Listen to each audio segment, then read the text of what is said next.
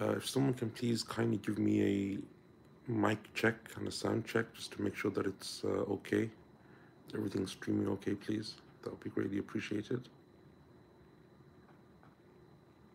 If you can just type into the comments, let me know. Uh, that would be appreciated, because I, as you can see, I'm in a different setup from where I would normally be, so I'm not quite sure. Um, okay, Jazakallah khair. بسم الله الرحمن الرحيم. الحمد لله رب العالمين. والعاقبة للمتقين ولا عدوان إلا على الظالمين. وأشهد أن لا إله إلا الله وحده لا شريك له إله الأولين والآخرين. وأشهد أن نبينا محمد عبده ورسوله المصطفى الأمين. اللهم صل وسلم وبارك على عبدك ورسولك محمد وعلى آله وصحبه أجمعين. أما بعد Welcome to another lesson of Quranic progression. inshallah ta'ala today we're going to continue with our tafsir of Surah Al-Inshiqaq. And last week in last week's lesson we covered verses 18 and 19 of Surah Al-Inshiqaq and verses 18 and 19 were also linked to the previous two verses that we covered in the lesson before that uh, verses 16 and 17, in which Allah subhanahu wa ta'ala takes a number of oaths. So we mentioned that Allah Azza wa Jal at the beginning of the surah, after speaking about Yawm al Qiyamah, how things will change on that day in terms of the heavens and the earth, and the different things, the transformations that Allah Azza wa Jal will decree upon that day, the day of judgment. Allah subhanahu wa ta'ala then mentioned that there will be two groups of people. Those who will receive their record of deeds in their right hand, they are the people that will be joyous they will the ones will be the ones who will be happy and rejoice, and they are the ones that Allah Azza wa Jal will honor on Yawm al Qiyamah. And then you have the other group of people, those who receive their record of deeds behind their back. And those are the ones who will call out for their own destruction. Those are the ones who will be humiliated on that day. And they are the people of the fire. And then Allah subhanahu wa ta'ala, after mentioning those two groups of people, Allah Azza wa takes a number of oaths, three oaths in verses 16, 17, and 18. Allah Azza wa takes an oath by the shafaq, as we said, which is that redness in the sky that, that appears in after sunset. You see a redness in the sky that is called the shafaq. So Allah Azza wa takes an oath by that. That's according to one of the two positions amongst the scholars of tafsir. But I'm just summarizing what we've already covered in detail, so you can go back to those lessons, inshallah, if you want to know the details of who said what and what the different scholars of tafsir said and the different positions that they had concerning the meaning of some of these words. But to summarize, Allah Azza wa takes an oath by the redness of the sky that takes place after sunset. And then Allah subhanahu wa ta'ala takes an oath by the night as it envelops, as it covers everything, the night and everything that it entails. And then Allah Azza wa in verse 18 that we covered last week, Allah subhanahu wa ta'ala took an oath by the moon when it becomes full and complete. So those are the three things that Allah Azza wa takes an oath by by the redness of the sky, by the uh, by the full night, and by the full moon. And we mentioned last week the positions or some of the statements of the scholars of tafsir as to the significance of those three things or these three things that Allah Azza takes an oath by. And we mentioned that Allah subhanahu wa ta'ala, or one of the one of the uh, issues or one of the points that the scholars mention is that just as Allah Azza speaks about the night that follows the day and the changes that come, then likewise the night or the coming of Yom Al Qiyamah advents or is the beginning, of the dawn of the next life. It's the dawn of the Akhirah. And so, in many ways, that is similar in terms of the changes that take place on a daily basis that we see from the day to the night and the night to the day, how Allah Azza transforms things, and how that's something that we see as a sign each and every single day, each and every single night. Then the one who has the power and the ability to make those changes occur every single day, every single night. Then likewise, He has subhanahu wa ta'ala the ability to make those changes of Yom al Qiyamah also take place. And that's because, as we said in the previous lessons, that the disbelievers of Quraysh and others, those people who rejected Islam, one of the biggest issues and elements that they had, and one of the main reasons and justifications of their rejection was their rejection of the Akhirah, their rejection of Yom al Qiyamah, their rejection of an afterlife.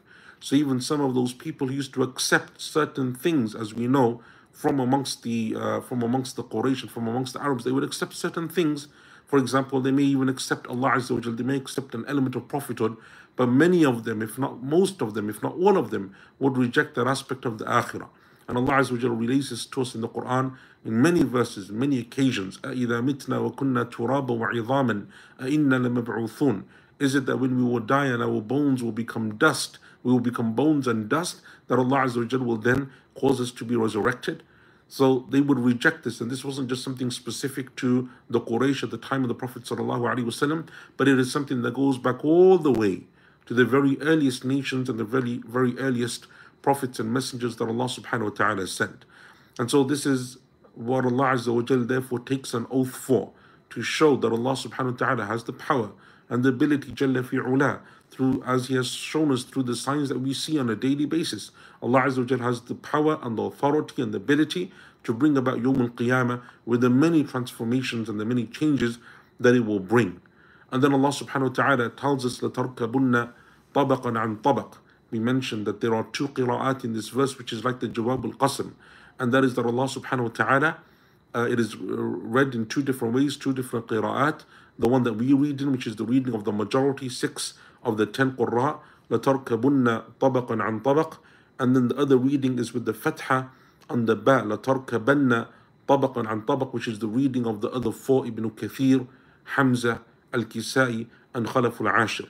And we said that one of the differences in the meaning between the two verses is that the one with the fatha it is the position of a number of the scholars of tafsir, as Imam al-Tabari rahimahullah and others mention, that it's referring specifically to the Prophet sallallahu alaihi wasallam, that you, O Muhammad, you are going to see this change upon change, or that you will go through these, uh, you will go uh, through, or you will progress from stage to stage. And they said that it's specifically referring to the Prophet wasallam, and then they amongst themselves they had different positions and statements concerning exactly what it's referring to. So it's referring to the different stages of the life of the Prophet wasallam from prophethood, the different challenges and stages that he would go through, that his life and his, his prophethood would progress through up until his death wasallam.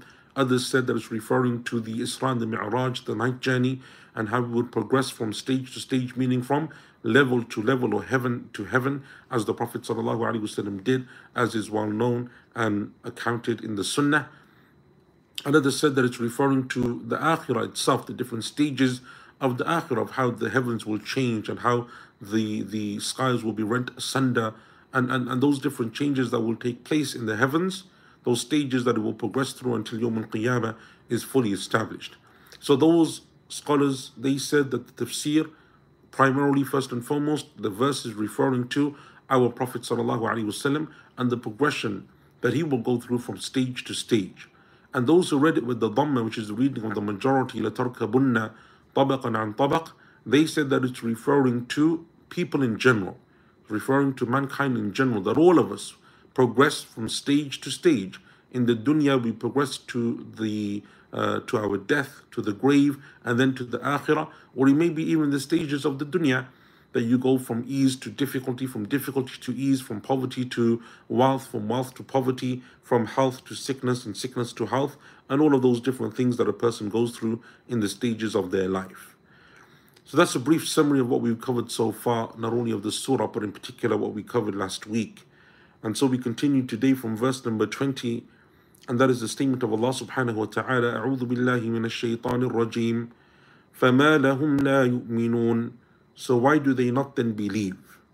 And that's the translation of Professor Abdul Halim. Why do they not then believe?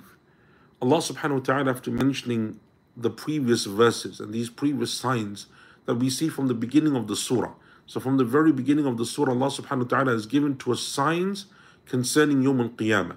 Whether that be the changes that we will see in the heavens and the earth, whether it may be other things, but Allah Azza wa is going through a number of signs that will take place, a number of changes. And then the oaths that Allah Azza wa takes, as we mentioned in those previous verses 16, 17, 18, 19, these are all oaths that Allah Azza wa takes. And Allah subhanahu wa ta'ala, after mentioning all of this, He says, فَمَا لَهُمْ لَا يُؤْمِنُونَ So why do they not then believe? Meaning, why don't they believe in Islam? Why don't they believe in the Quran? Why don't they believe in the Prophet wasallam? Why don't they believe in Yom Al Qiyamah? Why don't they believe in all of this after we have given them so many signs and sent to them so many messages and shown to them so many different things that show and prove number one, that Allah Azza Himself alone is worthy of worship, and number two, that there will be a Qiyamah, that there will be a resurrection and a judgment and an accounting where everyone will stand before Allah subhanahu wa ta'ala and account for their deeds. And so Allah Azza wa asks this almost rhetorical question فَمَا لَهُمْ لَا يُؤْمِنُونَ What excuse do they have? What reason do they have not to believe? Allah Azza wa gave to them signs. And Allah Azza wa sent to them verses and revelation. And Allah Azza wa sent to them prophets and messengers. So what more is there that they need? And those prophets and messengers brought miracles to show that they were upon the truth. So what more do they need in terms of belief in Allah subhanahu wa ta'ala? What more do they need in terms of being or having to be convinced? And that's why Ibn Zayd, Abdul Rahman ibn Zayd, Ibn Aslam, rahimahullah ta'ala, he said, فَمَا لَهُمْ لَا يُؤْمِنُونَ So why do they not believe? Meaning, in this particular speech, meaning the Quran, in this particular affair, which is that which Allah Azza wa has given within the Quran. What reason do they have not to believe? And as we've said previously in, in many different lessons now, many different verses that we've covered so far in the tafsir of the Quran, this shows that, again, that point that we've made before, that if a person's heart is sealed, they're heedless to the reminder, to guidance, to the revelation of Allah subhanahu wa ta'ala, then it doesn't matter what sign comes to them.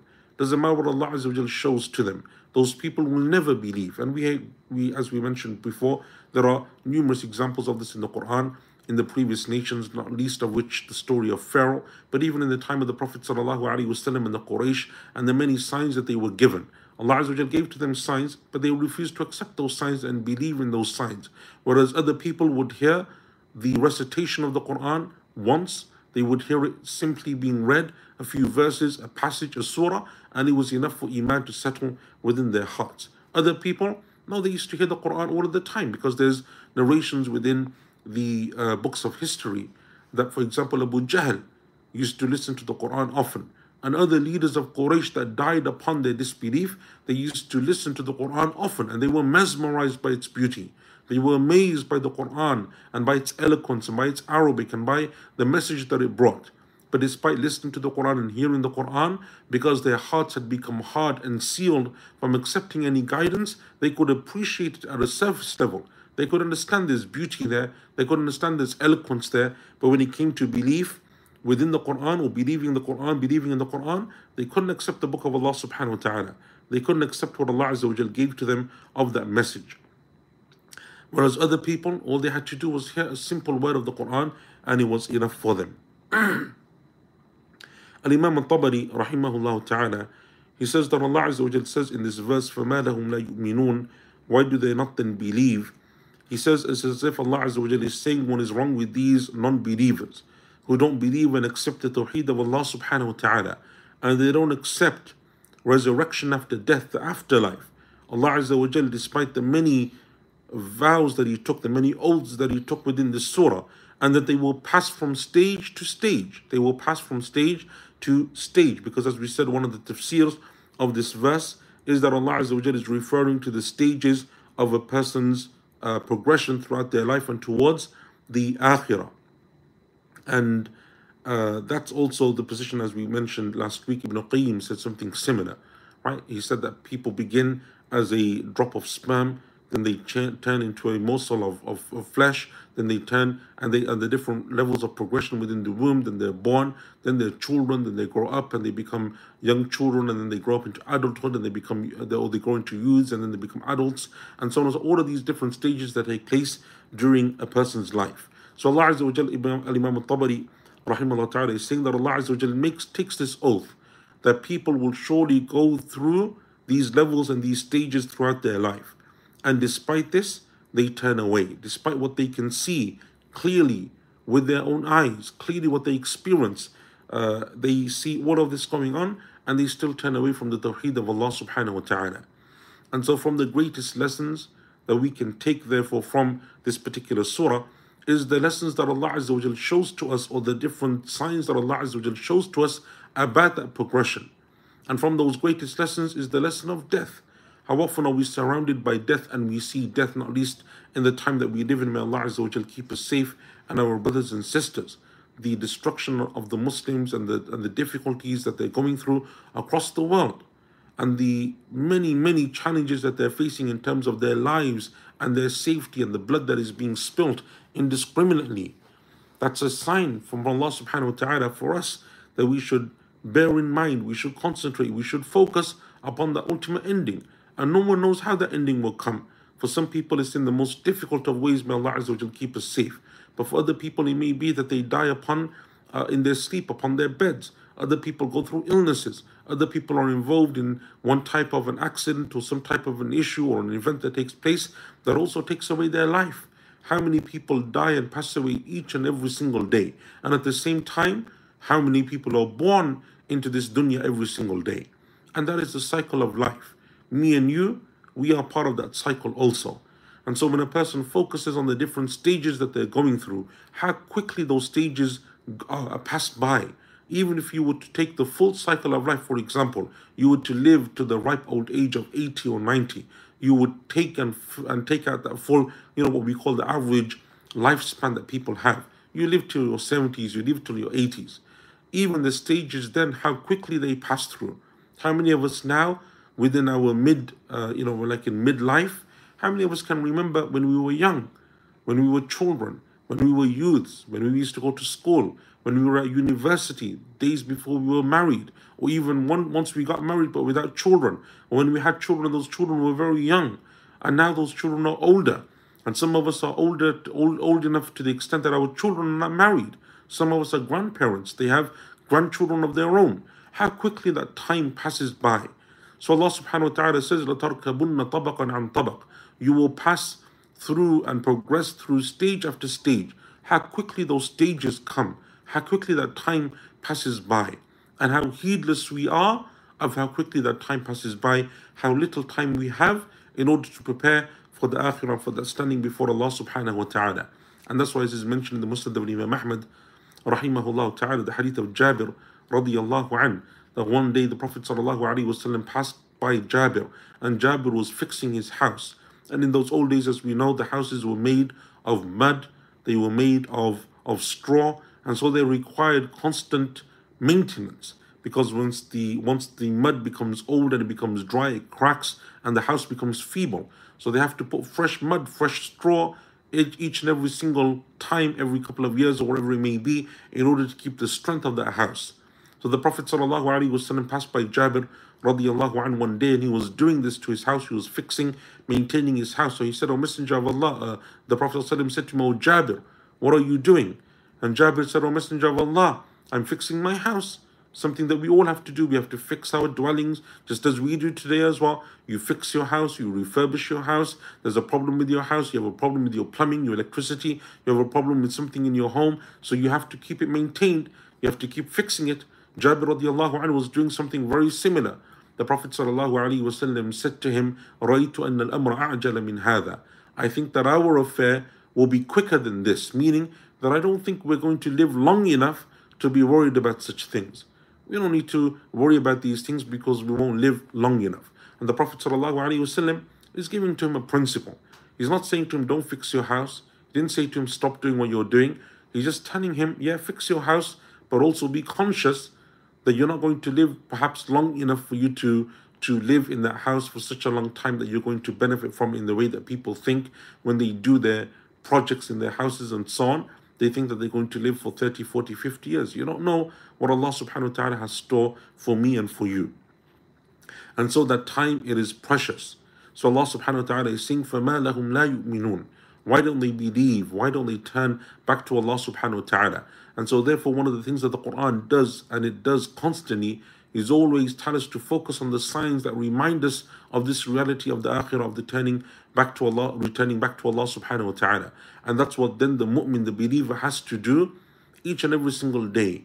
They have to find that thing that reminds them of Allah Azza wa Jal, helps them to focus, helps them to realign their priorities, helps them to remember that they have a greater goal and objective in the dunya. That's something that you have to constantly do in terms of remembering and reminding yourself of Allah subhanahu wa ta'ala.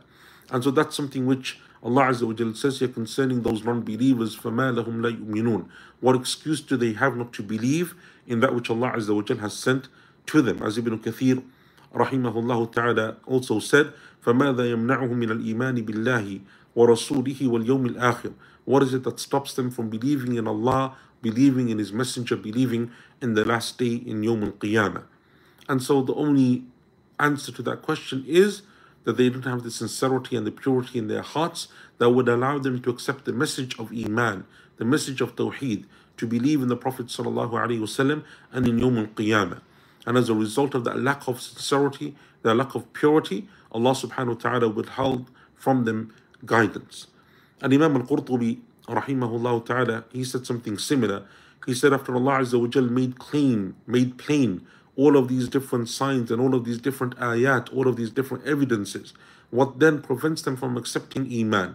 And he said, وَهَذا اسْتِفْهَامُ إِنْكَارٍ This is a rebuking question, a question of rebuke. Because Allah Azza wa Jal asks the question, but it's not a question that they need to answer. Allah is rebuking them in that reason, in, in that question. What excuse do you have? What reason do you have? Meaning that there is no reason, that there is no excuse, that there is nothing possibly that you can say that would justify your stance of disbelief.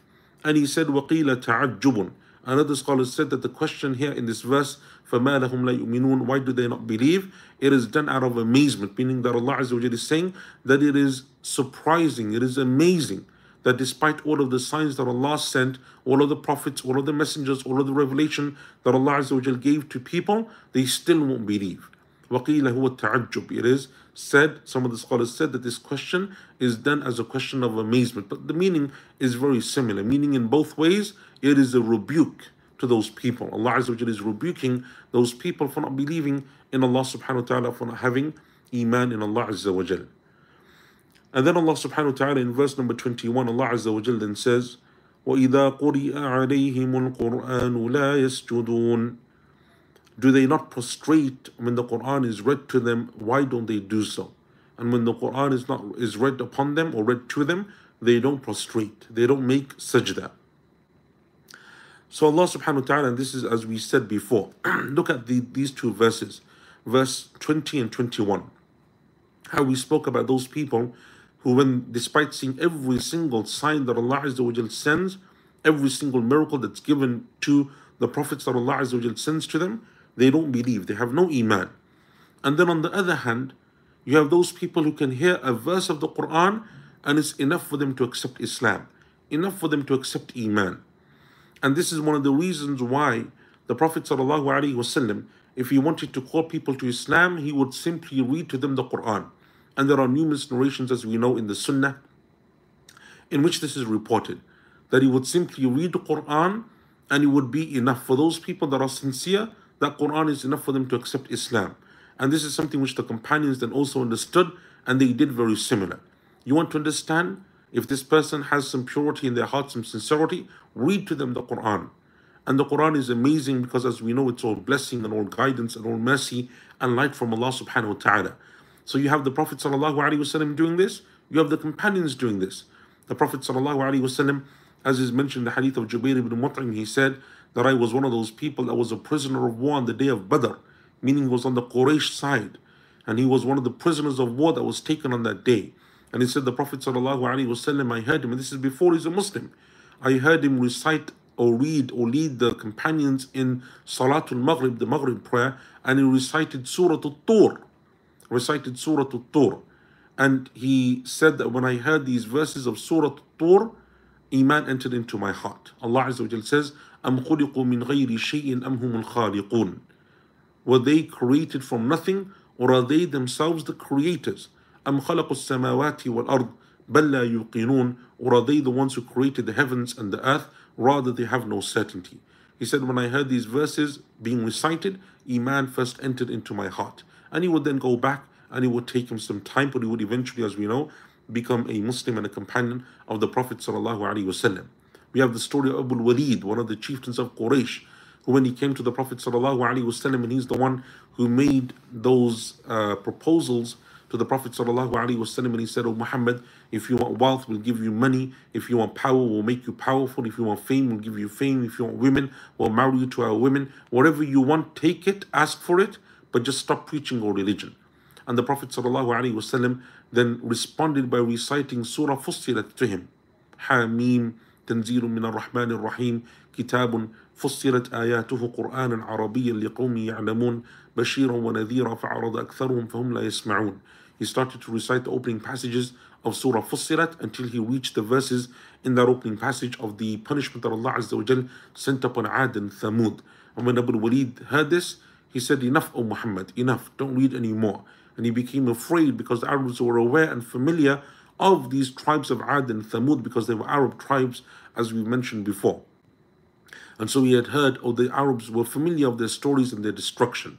And so he feared that a similar punishment would come upon him and upon his people. So he said to the Prophet ﷺ, enough.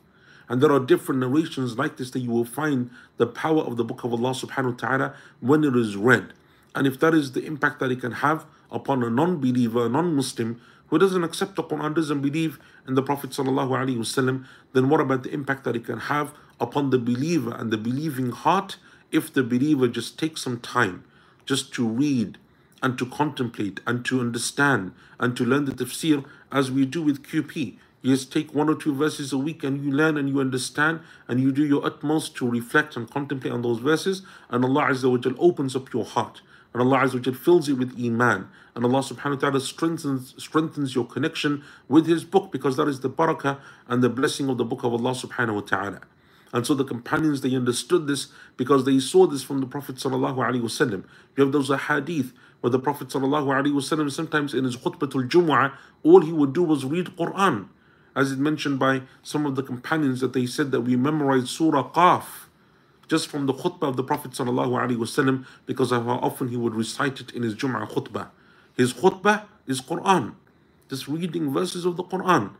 And it's amazing because Surah Qaf is a surah, as inshallah ta'ala, when we come to that surah, we will see it's a surah that speaks also about Yawm al Qiyamah.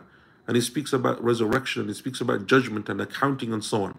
And so, enough, sometimes it's enough just to read that surah that reminds you of Allah Azza wa Jal, reminds you of the akhirah, reminds you of the hereafter. That's enough sometimes in order for a person to, to strengthen their iman, to be reminded of Allah subhanahu wa ta'ala.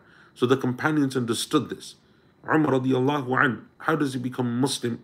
It's when he goes to the house of his sister and his brother-in-law and he hears them reading Quran and he wants to hear the words that they've been reciting.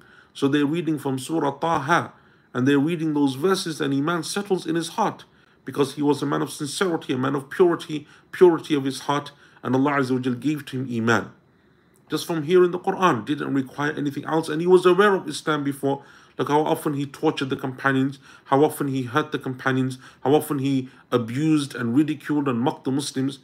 All he needed was someone to sit down for him to just spend some time listening to the book of Allah subhanahu wa ta'ala.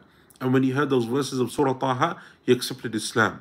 Look at how those companions, when they migrated to Abyssinia, and Ja'far ibn Abi Talib radiallahu an, who was their spokesperson when they came to the leader Najashi, and he said to them, Tell me about your religion because the Quraysh had also sent a delegation, and the delegation had said to Najashi, These people are enemies not only to us and our gods and our religion, they're enemies to you as well.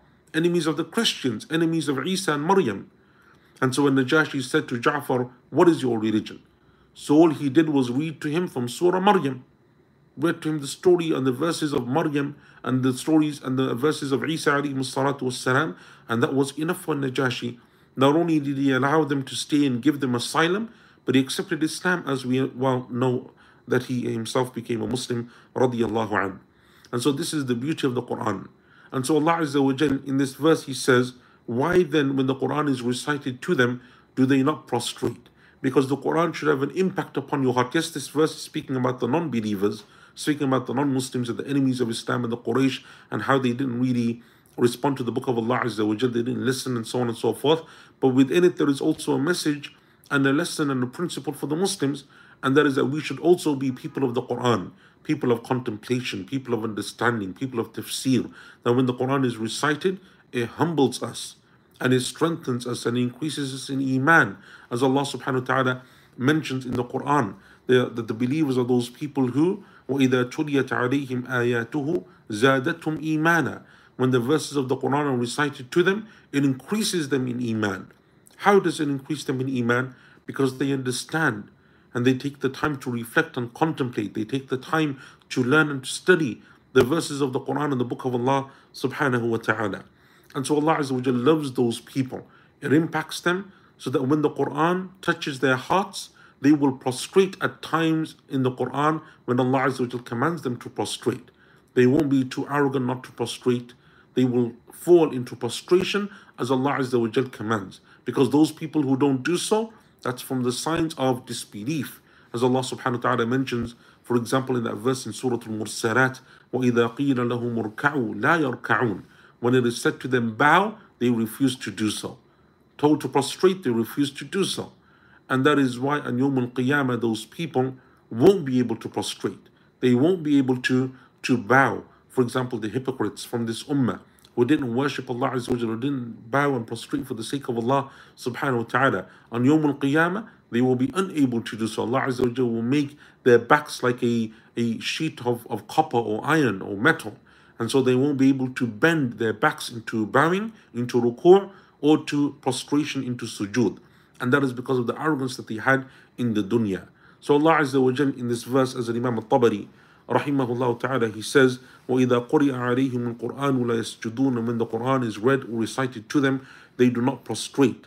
Meaning, as Imam al-Tabari says, that what it means here by prostration is that they don't humble themselves to the Quran and they don't believe in it and they don't accept it, but rather what they do is that they reject it. And he said, and that is because the meaning of sajda in the Arabic language has a number of meanings, the word sajda or prostration. From the meanings of sajda is the physical prostration that we do, right, which is the physical sajda, the prostration that we do. That's one meaning of sajda. But from the meanings of sajda also is acceptance to accept and to humble yourself to something, that is also the meaning of, of sujood. And so this is what it means that they don't prostrate, meaning that they don't accept the words of Allah subhanahu wa ta'ala, because the other prostration comes as a result of the first prostration, meaning acceptance. Someone who doesn't accept the Quran is not going to prostrate for the book of Allah subhanahu wa ta'ala. And someone who does accept the book of Allah azza wa jal as being the revelation of Allah subhanahu wa ta'ala and guidance from Him, then when Allah azza wa jal commands them to prostrate, they will do so. When Allah azza wa jal commands them to make sajda, they will also do so. Ibn Ashur, rahimahullah ta'ala, he said, and what it means here by the reading of the Quran, وَإِذَا قُرِئَ عَلَيْهِمُ الْقُرْآنِ when the Quran is read to them, it means the reading of da'wah, the reading of conveying the message. Because these people, as the Quran is being recited to them, it is to convey the message to them that these are the people that should accept the Quran. And the Prophet ﷺ, he says, Ibn Ashur, rahimahullah ta'ala, he says the Prophet ﷺ used to always, as we said before, always present the Quran to people, jama'atin wa afrada, whether they were groups or whether they were individuals. He would read the Quran to them and he would recite to them. He would give them the message of the Quran. And he would do it to groups, he would do it to individuals. So we saw uh, uh examples of individuals in the story of Abu Walid and other people that came to the Prophet wasallam, and there were a number of them, especially in the Meccan period, and they would come and they would say, What is your religion? And the Prophet wasallam would read the Quran to them. And he would also do to groups. And it's mentioned in the hadith that the Prophet wasallam, when he first arrived in Medina, one of the things that he would like to do is he would like to go to the different sittings of the Ansar because the Ansar used to sit amongst their little tribes and groups in different places in Medina. In Mecca, they used to have the Kaaba. That's where they reside. That's where they chill out. That's where they hold their gatherings. But Medina doesn't have a Kaaba like that. So people are dispersed. So the Prophet ﷺ would sometimes ride to the different places where the people are sitting of the Ansar and he would recite Quran to them. And there's a narration that the Prophet ﷺ once came to a group of the Ansar amongst them were hypocrites, amongst them were Muslims. And from amongst the hypocrites was Abdullah ibn Ubay, the leader of the hypocrites. So the Prophet ﷺ came and he and he started to recite Quran to them. So the Prophet ﷺ recited Quran and Abdullah ibn Ubay said, Oh Muhammad, what you say is good. What you say is good. But don't come to us. Welcome to you if you want to listen to it, because all you bring with you is dust. Meaning, because the Prophet used to ride on his camel or his mule or whatever it was. Obviously, Medina, Mecca, Arabia generally is desert. So it's going to make dust as the animal rides. He says, so all you do is you bring dust with you because you ride and all you do is bring the dust from the hooves of the animals that you're riding upon. And so all you're doing is bringing us dust. If we want to come to you, well, come. But you don't need to come to us. And others then from the companions, the believers said, No, Messenger of Allah, come, we love it when you come and read Quran. And so they began to dispute with one another, fight one another. So the Prophet calmed them all down and then he left. And in some narrations, he went then to Sa'd ibn Ubadah, who was one of the leaders of the Ansar, and he said to him, Don't you see what your what your man is saying, meaning Abdullah ibn Ubay, this is what he said to me. He said, O Messenger of Allah, ignore him, leave him. Because this was a man who before you came, he had a position of responsibility and power amongst us. And now that you've come, he has no position. And so he feels that in his heart. He feels that pain in his heart that he's no longer anyone worthy of notice. And obviously, as we know, he was one of the uh, one of the leaders of of Quraysh, one of the leaders, uh, sorry, one of the leaders of the munafiqeen, of the hypocrites in Medina. So Ibn Ashur, he says that the sujood that is being referred to here, therefore, as the reading is the reading of tabligh and da'wah, why don't you read the Quran to them, meaning not to the believers, to these people who have yet to believe, so that it is establishing the evidence upon them, the proof upon them. They're listening to the book of Allah subhanahu wa ta'ala. So why don't you read the Quran to them? And the sujood, وَإِذَا قُرِعَ عَلَيْهِمُ الْقُرْآنُ لَا يَسْجُدُونَ Meaning, why don't they accept? Why don't they, the prostration meaning, why don't they humble themselves, accept what Allah subhanahu wa ta'ala is mentioning here? And so the translation of, and I don't unfortunately today have available to me the other translations. Uh, maybe someone can type in the chat if Mufti Taqi or or Muhsin Khan or Sahih International, one of the other translations, has given us a different translation other than the one that Professor Abdul Halim has. It will be interesting to see if someone uh, used the wording of, um, you know, of, of, of, of acceptance or humble yourself as opposed to just using the wording of sajda uh, in terms of in terms of their um, in terms of what they have. But either way, uh, the meaning, as we said, is acceptance because that acceptance is required. It's a prerequisite for the sajda, which is the physical act of sujood, the physical act of of sujood. Uh, because obviously, someone who doesn't accept the Quran is going to prostrate for it, and someone who does accept will then prostrate when the command of Allah Azza wa comes. And it is because of this, therefore, that this is one of the surahs, this sajda in particular is one of the sajdas that the scholars of fiqh differed over. Is it one of the sajdas of the Quran or not? And as we mentioned before, when we went through Surah Al Alaq, so you can go back, inshallah ta'ala, to Surah Al Alaq, which was the first sajda in the Quran that we came across, we know that there's a difference of opinion. So the sajdas that you have now in the Mus'haf or in most Mus'hafs and Qurans are 15, 15 sajdas that you have throughout the Book of Allah subhanahu wa ta'ala. But there is a difference of opinion among some of the scholars concerning some of them, concerning some of them. And the differences of opinion occur in the sajda, the second sajda of Surah Al-Hajj, because Surah Al-Hajj has two sajdas, the sajda of Surah Sad, and the three final sajdas of the Quran, which is the sajdas of Surah Al-Najm, Surah Al-Inshiqaq, which is this one, and Surah Al-Alaq. These five, there's a difference of opinion over. The other ten are by ijma'. They are consensus, by consensus of the scholars of fiqh, that they are verses of sajda.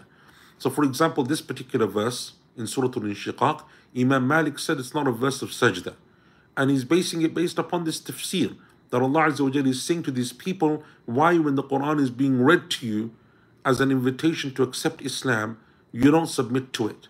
So he says the meaning of the sajda here isn't sajda, as in prostration, its acceptance is to humble yourself, it is to follow the book of Allah subhanahu wa ta'ala and what it contains of guidance. It's not referring to the actual sajda. And so he was out of that position. And other scholars differed. They said, no, even though that may be the initial meaning, but no doubt if those people accept it, then they're also going to make the sajda. And so it's an example of the believers and their iman that when Allah Azza tells them or recites the Quran to them and they're commanded to make sajda and prostration, they do so as a sign of their iman, as a sign of their acceptance. So this is one of those verses in which there is a difference of opinion, as we said, amongst the scholars of fiqh. So Imam Malik rahimahullah said that there is not a sajda in this verse, and as far as I know, the other Imams, Abu Hanifa, Shafi, and Ahmad, rahimahullah ta'ala, they were of the position that there is a sajda in this particular verse, and Allah Azza wa knows best. But also, this verse is used for another issue on the same, the same kind of topic, but a different issue, and that is that is the sajda obligatory, the sajda to tilawa.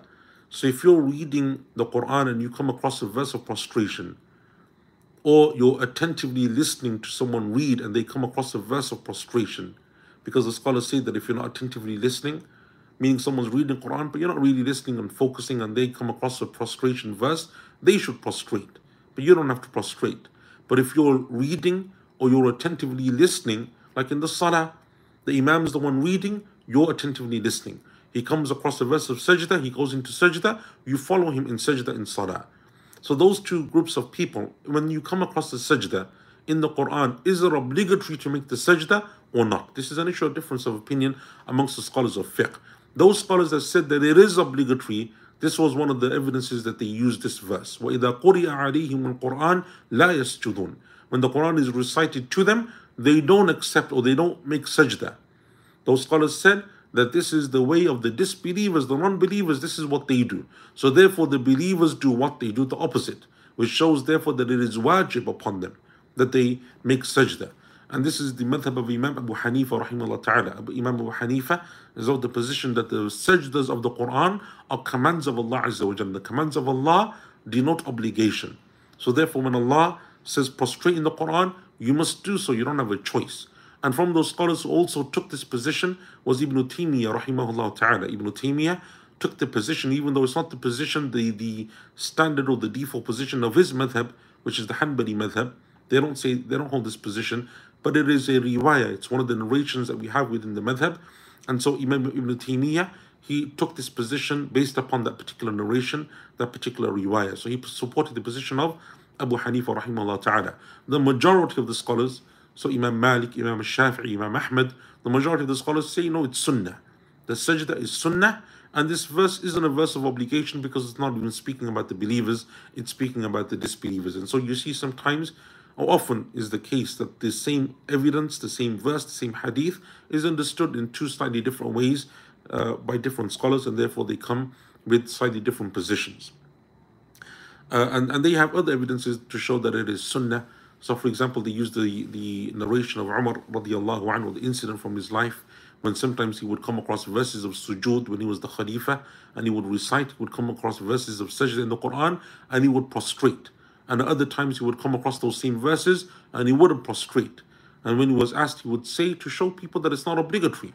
And this was done in the presence of many companions because Umar radiallahu anhu is the Khalifa, the vast majority of the companions are still alive and the major companions, the senior companions, the scholars from amongst them are still living. And we don't know of anyone who differed with this position of Umar or who spoke out or who corrected him or said that that position is incorrect or no, Umar, your understanding is mistaken. So that shows that it is a position that the, mass, the, the majority of the companions, if not all of them, that were living at that time accepted. But either way, this is a different discussion, but just to show you that this verse is used as an evidence by those scholars who hold the sajda to tilawa, the, the verse or the prostration of recitation, to be wajib, which is the position, as we said, of Imam Abu Hanifa, rahimahullah ta'ala. In verse number 22, and this is the last verse that we'll take in today's lesson, inshallah ta'ala, Allah Azza wa then says, بَلِ الَّذِينَ كَفَرُوا يُكَذِّبُونَ No, the disbelievers reject the Quran. Meaning, why don't they accept, as Allah Azza wa says in, in two verses before, why don't they believe? In the verse before, why don't they accept the verses of the Quran when they're recited to them? Allah Azza wa answers in verse number 22 and He says, بَلِ الَّذِينَ كَفَرُوا يُكَذِّبُونَ It is because the disbelievers reject the Quran. They reject the book of Allah subhanahu wa ta'ala. As an Imam Ibn Jarir al-Tabari rahimahullah ta'ala said, Allah Azza wa says, بَلِ الَّذِينَ كَفَرُوا يُكَذِّبُونَ بِآيَاتِ اللَّهِ وَتَنزِيلِهِ Rather, those who disbelieve, they reject the verses of Allah Azza wa and the revelation of Allah subhanahu wa ta'ala. And Ibn Kathir rahimahullah ta'ala says that Allah Azza wa is showing in this verse that this is therefore from their character, from their personality, that these are people of rejection, no matter how many verses come, how many signs come, how many prophets are sent, how much of Allah's revelation comes, how many miracles are shown, it is from their sajiyah. He says, means sajiyatihim. It is from their nature. It is from their disposition, at takdeeb that they reject, and that they are people of arrogance, and they're people who turn away from the truth. They turn away and oppose the truth. And so Allah Azza answers the questions Himself. Why don't they believe? Why don't they make sujood? This is the reason why. They reject and they turn away and they oppose the commands of Allah subhanahu wa ta'ala. And Ibn Ashur rahimahullah ta'ala says that it is, it is as if Allah Azza is again, as we said, concerning the uh, verse بَلِ الَّذِينَ كَفَرُوا يُكَذِّبُونَ as Imam Al-Qurtubi said that Allah Azza wa is speaking in that verse, He's rebuking them, asking a question with a rebuke, or He's speaking in terms of amazement and rebuking them in terms of their rejection. Ibn Ashur says this is also similar to them. And that is that Allah Azza wa is speaking about how it is amazing that despite everything that Allah Azza gave to them and sent to them, they will still turn away, they will reject, they will turn away from Allah subhanahu wa ta'ala because they continue to persist upon their disbelief, upon their rejection of the Quran, upon their rejection of the Prophet sallallahu alaihi wasallam. And so it's as if all of these verses, these two or three verses that we took, verses 20, 21, and 22, are verses in which Allah Azza is rebuking them by asking these questions. Why don't they believe? فَمَا لَهُمْ لَا يُؤْمِنُونَ Why is it that they don't believe? Why is it that when the Quran is recited to them, they don't accept, they don't prostrate, they don't humble themselves to it? Then Allah Azza wa responds and He says, بَلِ الَّذِينَ كَفَرُوا يُكَذِّبُونَ It is because of their rejection, because of their disbelief. And so it is because their hearts have become sealed, because of their disbelief and their rejection, that everything therefore was turned, or everything that was given to them, they turned away from it, and they chose the path of disbelief over the path of Iman. And with that, inshallah ta'ala, we come to the end of today's lesson. Barakallahu feekum, jazakumullah khairan. And inshallah, we'll conclude there for today. وصلى الله على نبينا محمد وعلى آله وصحبه أجمعين والسلام عليكم ورحمة الله وبركاته